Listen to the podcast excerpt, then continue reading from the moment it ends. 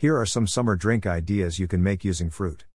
Strawberry banana smoothie blend together fresh strawberries, a ripe banana, milk, or yogurt, and some ice. You can sweeten it with a little honey or sugar if you like. Watermelon mint lemonade make a classic lemonade using freshly squeezed lemon juice, water, and sugar. Add fresh watermelon chunks and a few mint leaves for a touch of freshness. Tropical smoothie blend pineapple, mango, and fresh coconut together with a little coconut milk. Add some ice to make the drink even more refreshing. Carbonated fruit drink make a blend of fruit of your choice, such as strawberries, blueberries, or peaches, by mashing it and adding a little fresh lemon juice. Pour the mixture into a glass and add carbonated water for a fizzy drink. Strawberry mojito chop ripe strawberries and mix them with fresh mint leaves, lime juice, and brown sugar. Add white rum and ice, then mix well. Complete with sparkling water and a slice of lemon or strawberry to decorate.